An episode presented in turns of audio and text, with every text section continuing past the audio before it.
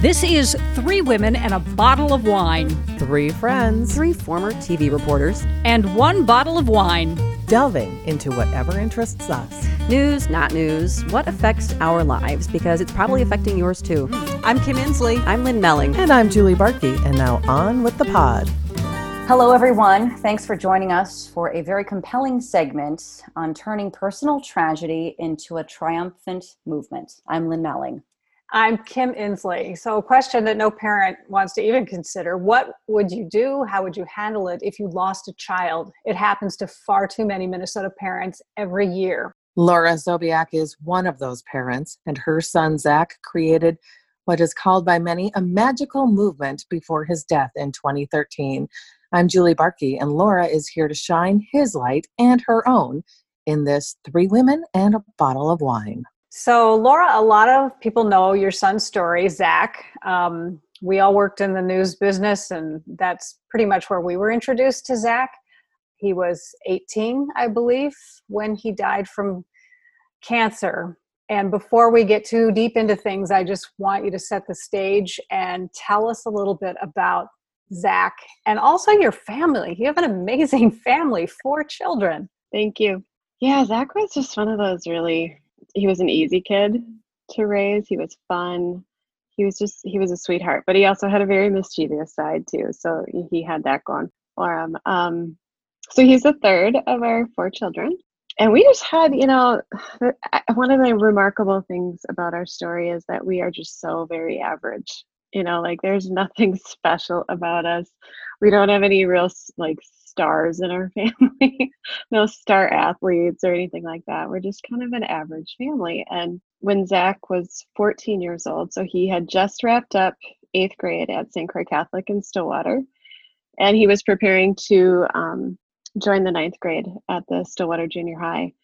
And it was that summer in between, and he was um, he had been on the basketball team at St. Croix Catholic. He wanted to try out at the junior high, and he'd been lazing about all summer that summer and at the end of the summer i was like you better get out there and start exercising. So he went for a run with his sister allie his oldest sister. And they came back and this was like august of 2009 they came back from that run and he he said you know mom my hip is really hurting. And i was like yeah of course it is you've been laying around all summer so you know of course it's going to be hurting. And mm-hmm. um it didn't get better it got worse and so we ended up going to the doctor, and this is a very typical story for um, an osteosarcoma di- diagnosis because it is such a rare disease. It's not something doctors are typically looking for. So he ended up going to um, therapy, physical therapy, for a couple of months. And then um, in November of 2013, or I'm sorry, 2009, he was diagnosed with osteosarcoma at the end of that month. And it just, it blindsided us. We don't have a lot of cancer in the family, you know, so it was one of those things. Mm-hmm. I remember, you know, as as mothers, we sometimes think about all the things that can harm our kids mm-hmm. and how to protect them. And I remember actually thinking, well, at least I don't have to worry about cancer, mm-hmm. you know, because we don't have cancer in our family really. And here, this perfectly healthy 14 year old, six foot, one inch son of mine, healthy as a horse, has bone cancer. And so it just, I mean, it really knocked us, knocked us back. And it was, I think, really just our community, our family, our, our immediate family, but also our extended family, and just like our faith community and our faith that really kept us going and and I think upright through the whole thing.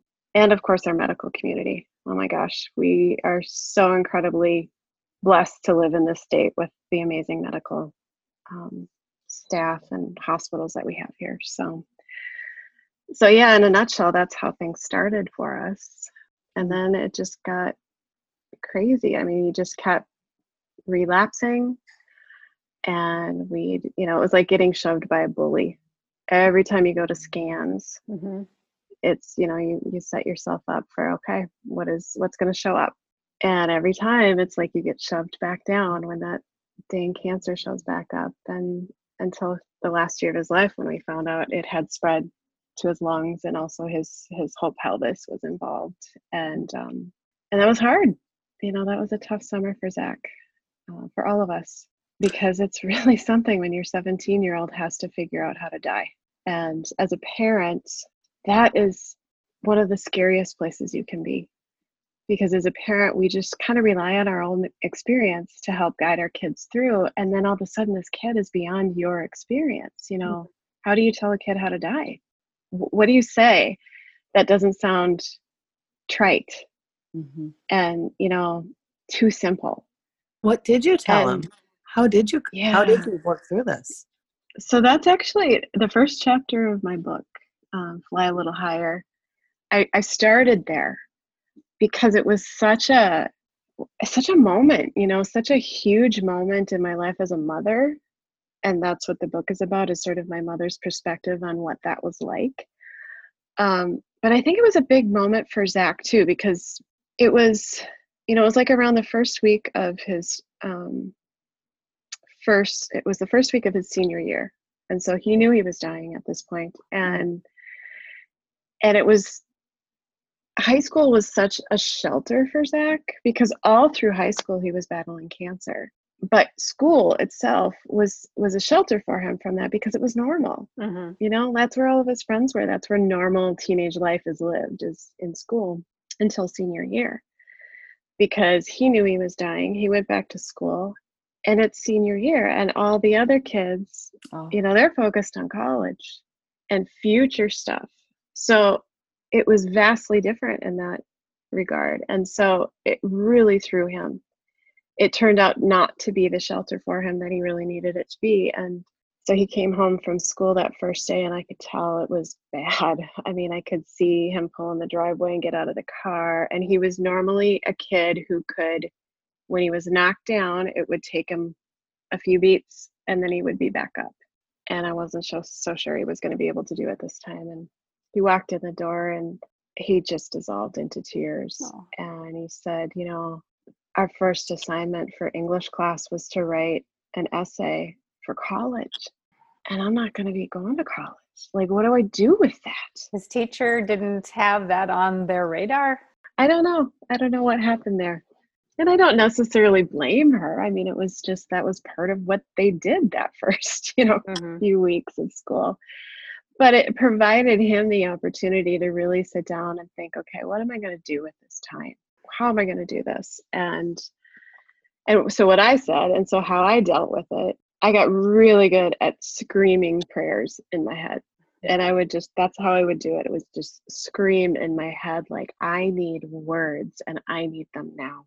And somehow it always worked. And that particular instance, we talked about okay, Zach, you go to Stillwater High School, you have, I don't know, 800 kids in your class. The chances of one of those kids dying in the next year or the next two years is pretty good, but that kid doesn't know he's he's dying. You do. So what do you do with that? And it helped kind of level things out for him. Like, oh yeah, you know what? We all are. None of us knows how much time we have. And so it helped him sort of shift his thinking. And I think it helped him realize that his friends who felt like they were leaving him behind because they were now focused on the future that he didn't have, I think it kind of helped flip that thinking to know you're actually ahead of them. You actually get it. You know what's really going on here is that we just have such a limited time. Um, and you get to take advantage of that. You don't have to worry about all the stuff that all these other kids have to worry about, you know, this long future that they have to prepare for, always chasing something that's going to happen tomorrow. You get to focus on today. You know, it it wasn't like he just snapped out of it. It took a lot of that kind of talking through it Mm-hmm. to get through it. But I think that's one of the things about our family too that we really embraced was we didn't talk about dying all the time, but you have to let that conversation flow when it needs to. And you don't shy away from it. So we we communicated. We did it really poorly a lot of times. There was, you know, there was fighting, there were tears, all of that stuff happened. But we decided it was important and we we did it. And so it's now been seven years since Mhm. he died. Um, just listening to your story here, I think I can speak for all mothers in saying that this is our greatest fear, but you survived it. Um, you talk about flipping, you know, he was able to flip his perspective. I imagine you were able, you did the same. Um, how was it that you were able to get through that? Yeah, I think um again, we have just such an amazing support system and that really is meaningful. Um, because you have people who are walking alongside you, and that's an important thing. I think we learned each of us did this differently. So we each approached how we processed differently. But I think we all learned how to really embrace living in this space there's a very very thin space of time that we call the present hmm. and i think especially in our culture we're very not focused on the present mm-hmm. you know we're either kind of numbing out or we're focused on preparing for a different future or we're regretting a past you know so mm-hmm. so we really lose that and we really got good at learning how to find joy in the space where we are right now mm-hmm. and learning not to allow the really scary future to rob us of that.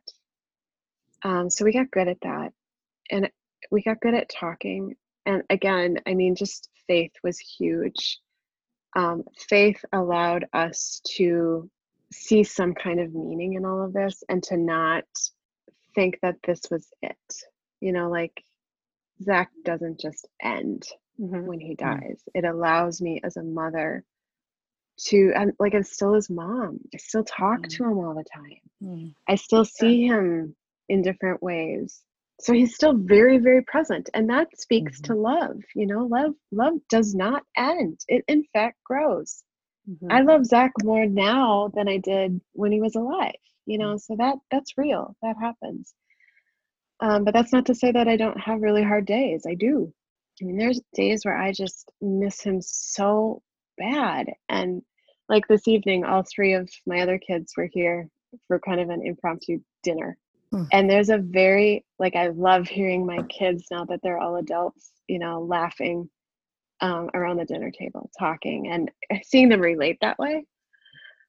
But there's also a huge heartache in those moments for me too, because that's when I think, ah, wouldn't it be cool if Zach was here too? Mm-hmm he would love this you know what would that sound like and you know mm-hmm. so it's just you learn i think when you go through stuff like this and we all do you learn that sadness and joy go together.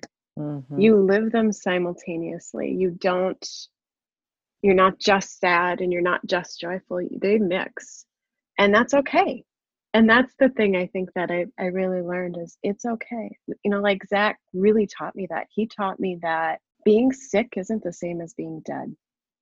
Hmm. like you can thrive while being sick you can do meaningful things. You can have a great life and be sick. And i found that amazing and fascinating. And he really allowed me to enter into that part of my life. Like life doesn't have to be perfect. And it can in fact be really hard. And still you can embrace it and love it. Mm-hmm. well i think i can speak for all three of us women when i say that you're very amazing and exceptionally inspiring and laura you wrote a book fly a little higher zach's story is now a movie disney plus is going to be streaming it did you ever think that his story and your story could just generate this? What was the, the motivation behind hmm. sharing it with the world? That's a great question. It's so funny because there were, you know, there were, I, no, I never thought that I would write a book. That sounded really scary and just like who gets the opportunity to do that, right? It's so hard to get a book published. But as we were kind of living this whole thing, experiencing it, Sammy Brown, Zach's best friend and his partner in songwriting, mm-hmm. her mother Anne and I are really good friends. And you know, there were a lot of times where we'd just stand back and be like, "Oh my gosh, this thing should be this should be a movie," you know. So we were always kind of thinking, "Oh man, you know, we're in the middle of this amazing thing." So there was always an element of that but all of these things that have lined up for the story sharing have just been really quite miraculous. I mean, just one thing has led to another, and it's just been an amazing ride. The reason that we decided to share it in the first place, there was a moment where Zach had written Clouds. Um, we shared it with KS95, and it started to take off. And then CNN called. And that was really the moment when our family had to decide, like, okay, what are we doing here? What's the purpose behind this? If it's just for glorifying Zach and elevating him, then we're not super interested in that. And as a family, we discussed this. But if our purpose is to to leverage Zach's story to draw attention to the disease and the lack of research and, and that kind of thing, that made sense to us. Mm-hmm. So that was our, our mission. That's what we were using the story for. And it's been very successful. We raised, um, we're at, I think it's $2.2 million now for osteosarcoma research, which is incredible. Wow. Yeah. But what ended up happening, so that's definitely still a very big part of our mission. It's our, you know, driving force. But what ended up happening was in the various forms that the story was shared, I've heard from so many people across our country, but also all over the world, mm-hmm. who've heard Zach's story and are just so deeply changed, which has blown me away. I still really mm. can't wrap my head around it. I still, to this day, mm. hear from people who there's a My Last Days um, documentary. That's the name of the series, yeah. My Last Days. Um, there's two of them out there about our family, and a lot of people have been very moved by that. I wanted to ask um, you about that a little bit. Um, I did. I, I, watched it, and I was um, so touched by the closeness and the love that your family shared, and how hard that must have been to have his siblings. I mean, these were Zach's last days. I mm-hmm. wanted to ask you, and you touched on it, um, the legacy that Zach has left to your family and to the community. I know you work at Children's Cancer Research Fund um, and the Zach Sobiech Osteosarcoma Fund, as you just mentioned, has raised so much money to help with this disease. It wasn't getting a lot of light shed on it. There's so much more. You know, how would you sum up Zach's ongoing ongoing influence on people? So that's the really weird part for me. I mean, if you think about your own children and I don't know. We're just so average. you know, like we really. I thought you were all pretty special. Yeah, I saw that. I we're. The, they did a really good job of presenting us. Let's put it that way. Um, the fights were left no, out. yeah, right, right, exactly. Actually, that was one of my motivating factors in writing the book. Is like I wanted people to kind of see that part too, the hard part, because that's the thing that I I'm really um, that's the part that brings me hope is that we are broken people. We we struggle with the same things that everybody else does, but somehow our still our story still changed people and touched people, and so that's that that brings me a lot of hope. Some have referred to it as almost like a movement, like a clouds movement. Just this. I, it's it is really hard for me to wrap my head around it. it. People, so who I hear from are people who I hear from a lot of, of young people who connect with Zach. It might be the first time they are thinking about their own their own mortality, and and the value of their life. Mm. Um, so young people, but not just young people. I mean, it's it's people of all ages, demographics, all different kinds of backgrounds. So I've heard from people who have been in the military really struggling with PTSD and depression. Heard from one guy early on after Zach passed away who who told me that he had prepared to kill himself that day and then he mm-hmm. heard Zach's story wow. and decided wow. not to. Like that's a big deal. And so it's really yeah. You know, that's like a fire hose coming at you yeah. emotionally. Um he's not the only one. Like I hear from people like that often. Um, people who use the phrase he changed my life. Another huge statement, and hard for me as Zach's mom to, to understand that impact because I'm so in it, you know, and it's hard mm-hmm. for me mm-hmm. to see it from the outside. But but I was changed. So I get it. Like I get how they end up there. Um so that's a big deal and that's a, that was one of the motivating factors too behind okay let's let's see what can happen with a movie. Um, and justin baldoni is the one that did the My Last Days documentaries. He directed them and, and produced them and he was the director on the movie as well. So the beauty there is is that he actually knew zach he um, and he was one of the first to say that zach changed his life. He dramatically changed his life after he left our home and um, and now we're here you know mm. with disney plus being the the service that's going to stream it and like they're all in and they love the story and it's it's been quite a ride. Well laura thank you so much. We're going to take a quick break when we come back our final flight Three Women and a Bottle of Wine is supported by 515 Productions. 515 Productions is a video production business with base camps in Minneapolis and Des Moines, Iowa. Ian and his crew understand the art of creative storytelling and they know how to make video look fantastic. Learn more at 515productions.com. Our logo was created by Leah DeSalt, a creativity guru offering art workshops to everyone from business executives to book clubs because we all have untapped creative potential just waiting to be unleashed. You can find her contact information on our website. You can stay up to date on our podcast by checking out our website, three women and a bottle of threewomenandabottleofwine.com. You can also connect with us on Facebook, Instagram, and Twitter, where you'll find behind the scenes photos and, of course, much, much more.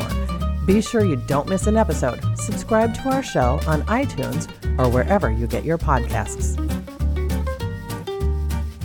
And we are back, and we have a very special guest, Laura Sobiech. She's the author, mother of four, including Zach, who passed away from bone cancer several years ago.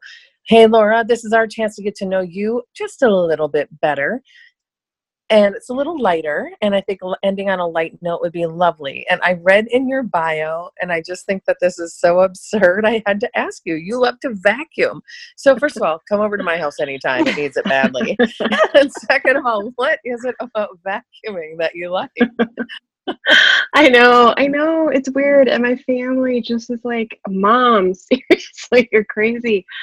I don't know. It's my thinking time. And I love the fact that when I'm done, there are these beautiful lines in the carpet. Yes. And it just brings me so much peace. I I I hear you. I love to vacuum. It's like it's mindless. You can just You're the guy with the perfect lawn, aren't you? And then you have something yeah. to show for it at the end of it. It's True that. Right. no skill, no skill involved. All right. Well, there must be something else. The, our second question then. What else do you like to do to relax? Do I, I do get the Zen thing. I do. Yeah. Oh, things I like to do. So I um I have to be honest, like I am thriving during this whole quarantine thing because mm. I I think one of the big things that changed for me after Zach passed away and just going through all that, I used to be more of an extrovert. Now I'm a little bit more of an introvert. I love being in my own headspace, you know, and just mm. thinking mm. through the big things in life. So we have a beautiful backyard and patio. I love to sit out there and just think on life. Um, I start my day every morning with about an hour and a half of just meditation and prayer. And that is like my sacred, sacred space. And I just love, I love that time of day. So that brings me peace. And I have two grandbabies now. Allie, my oldest daughter, has um, almost five year old Finnegan, and then almost two year old uh, Francis. He goes by Frankie, and they bring us so much joy. You guys, these kids are so cute. Oh. I love them so much. oh, they're so much fun. Oh. So, I just have so much, so much joy in my life, and I'm so grateful for for every moment of it. So, last question: If you could have dinner with anyone, who would sit at the table with you? Oh my gosh, this was such a hard question because I am not a very creative person. So like, I don't know. But I would love to just hang out with Jimmy Fallon.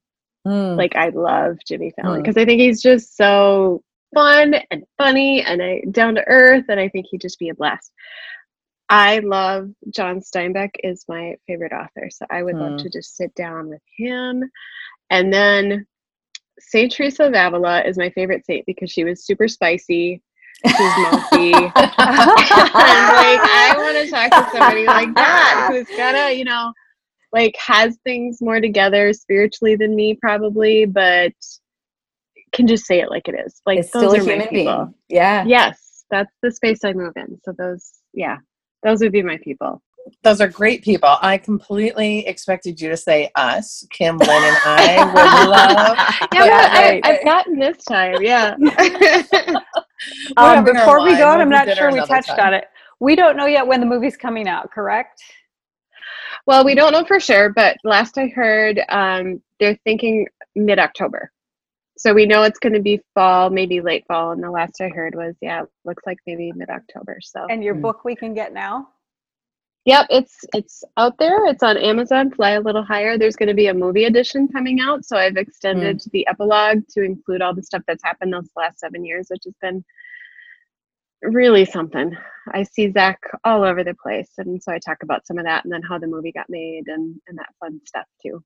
Ah, what a great way to end this conversation. Yeah. Laura, you are just a wonderful, wonderful woman to talk with, and we can't thank you enough for joining us. Oh, you're so welcome. Thank you so much for having me. I I get to talk about Zach all the time, and I love it. So thank you for letting me do that again. Oh, thank you for sharing his story with us. Take care. Thanks, ladies. It was lovely.